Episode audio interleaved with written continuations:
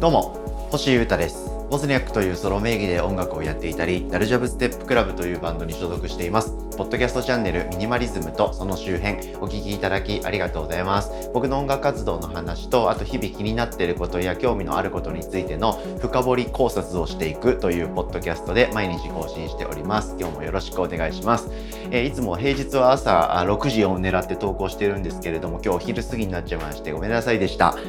ぜひここから聞いてくださいね。お願いします。えー、まず僕の活動についてのお知らせをさせていただきます。えー、2つ3つありまして軽いので、えー、昨日ですね、えー、7月13日水曜日ですね、えー、YouTube で生配信のトーク、ボブスレーラジオやりました。今週も見てくださって皆さんありがとうございました。レギュラーゲストの氏家くんと2人でですね、えー、まあのんびり結構いろんなことをあれやこれや喋った、そんな回でしたので、えー、のんびり皆さんももう聞いていただけたら嬉しいです。アーカイブ残しておりますので、400回ぜひ聞いておいてください。お願いします。で、あとですね、えー、これ未来の話系なんですけれども、えー、14日、今、今日ですね、今日この後、あと2時間ぐらいしたらですね、えー、僕の手元に業者から、えー、ウォズニャック、僕のソロのですね、新しいグッズ群が届きます。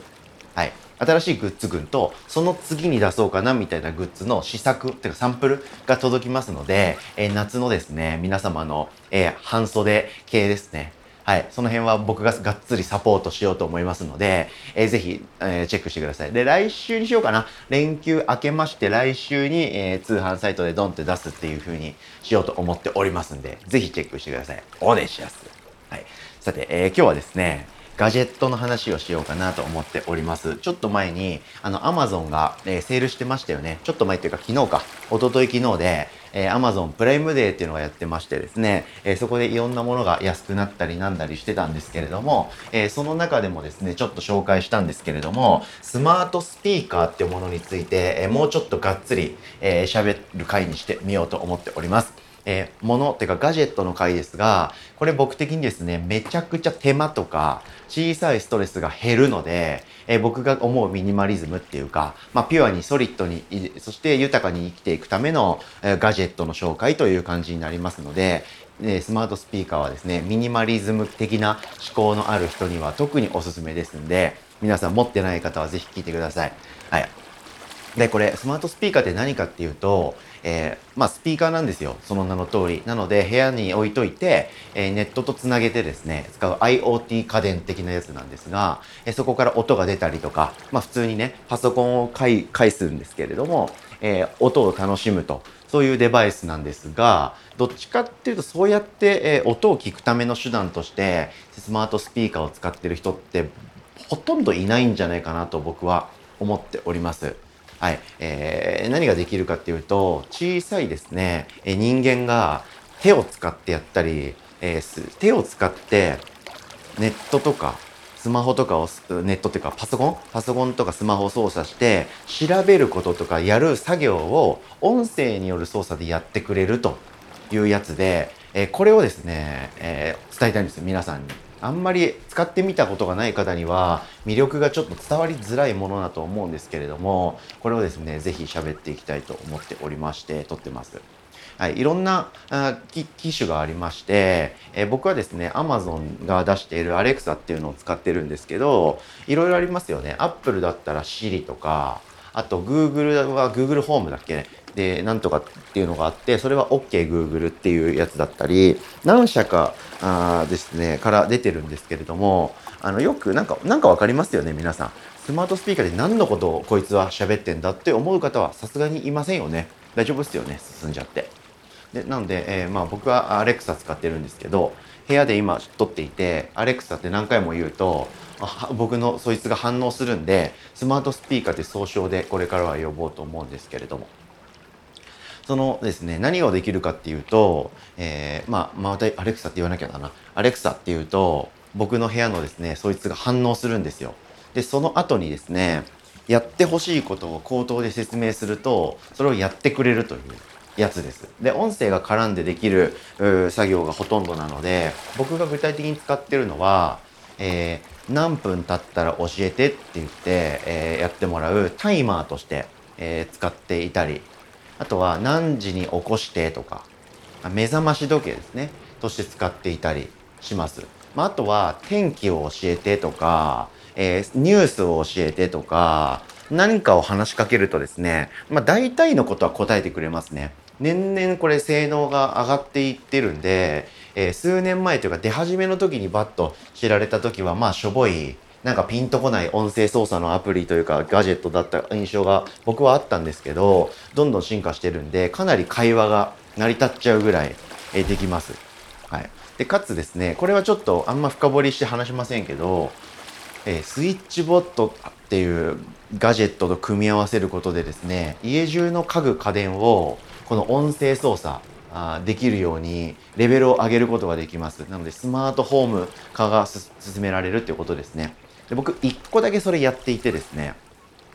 部屋のメインの照明が1個あるんですけど、えー、それをですね、えー、コンセントにブスッと挿してでオンオフって手動でカチャカチャってつけるようなライトなんですけど、えー、そのそこにですね電源プラグにガツッと挿す前にスマートプラグっていうのに挿してでそのスマートプラグっていうのをコンセントにブスッと挿してるんですね。でスマートプラグっていうのとアレクサをリンクさせることで、えー、そのカチャって手動でつけなきゃいけない電気のオンオフを音声操作でできるようにしましたそして音声操作も何ていう言葉でアレクサに指示を出すと電気をつけたり消したりするかっていうのを仕込めるんですね。